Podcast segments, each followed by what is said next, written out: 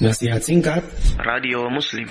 Tugas utama Rasulullah Sallallahu Alaihi Wasallam diutus dan dihadirkan oleh Allah ke muka bumi. Tidak lain adalah untuk menegakkan tauhid. Dan pilar tauhid ada tiga. Yang pertama adalah uluhiyah, rububiyah dan asma wa sifat.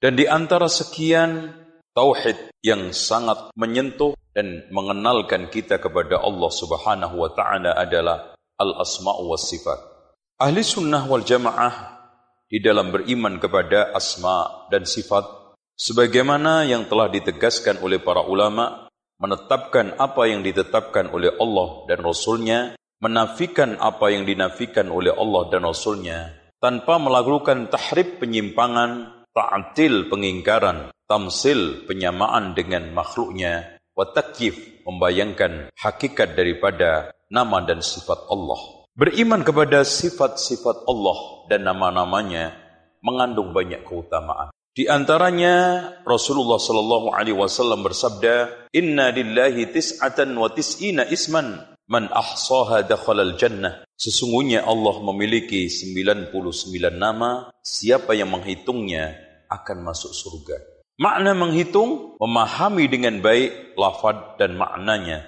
serta tafsirannya. Kemudian menggunakan tawassul saat berzikir dan berdoa. Maka kalau kita lihat di dalam doa yang diajarkan oleh Allah dan Rasulnya, hampir selalu disertai dengan tawassul dengan nama dan sifat Allah. Yang tidak kalah pentingnya adalah menjalankan konsekuensi nama dan sifat Allah dalam ibadah dan perilaku kita keseharian dalam menjalankan hablum minallah dan hablum minan nas. Dan hadis tadi tidak bertentangan dengan sabda Rasulullah sallallahu alaihi wasallam di mana nama-nama Allah Subhanahu wa taala tidak terbatas. Sebagaimana yang telah ditegaskan oleh Rasulullah di dalam doa pelipur lara. Allahumma inni abduka wa benu abdika wa benu ammatika nasiyati biyadika adlun fiya qada'uka madin fiya hukmuka Allahumma inna nas'aluka bi kulli ismin huwa laka sammaita bi nafsaka wa anzaltahu fi kitabika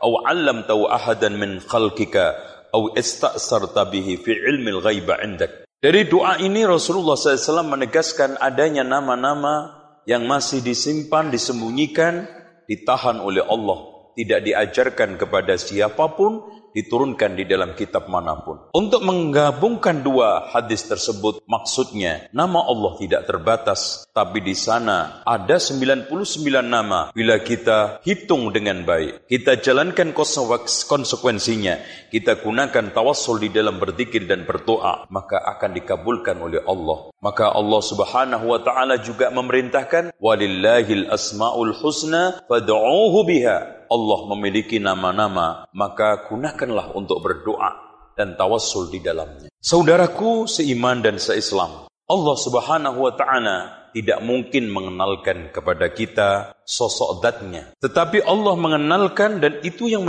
menyebabkan kita lebih dekat dan lebih akrab dengan Allah yaitu memahami nama dan sifatnya. Dan ini merupakan suatu hal yang selalu diperdalam oleh ulama-ulama kita. Bahkan saat Ibrahim Adham ditanya tentang seorang pemuda yang ingin taubat, maka beliau mengatakan, Wahai anak muda, kalau kamu ingin taubat, jangan meng menginjakkan kaki di bumi Allah. Dikenalkan Rabbil Alamin.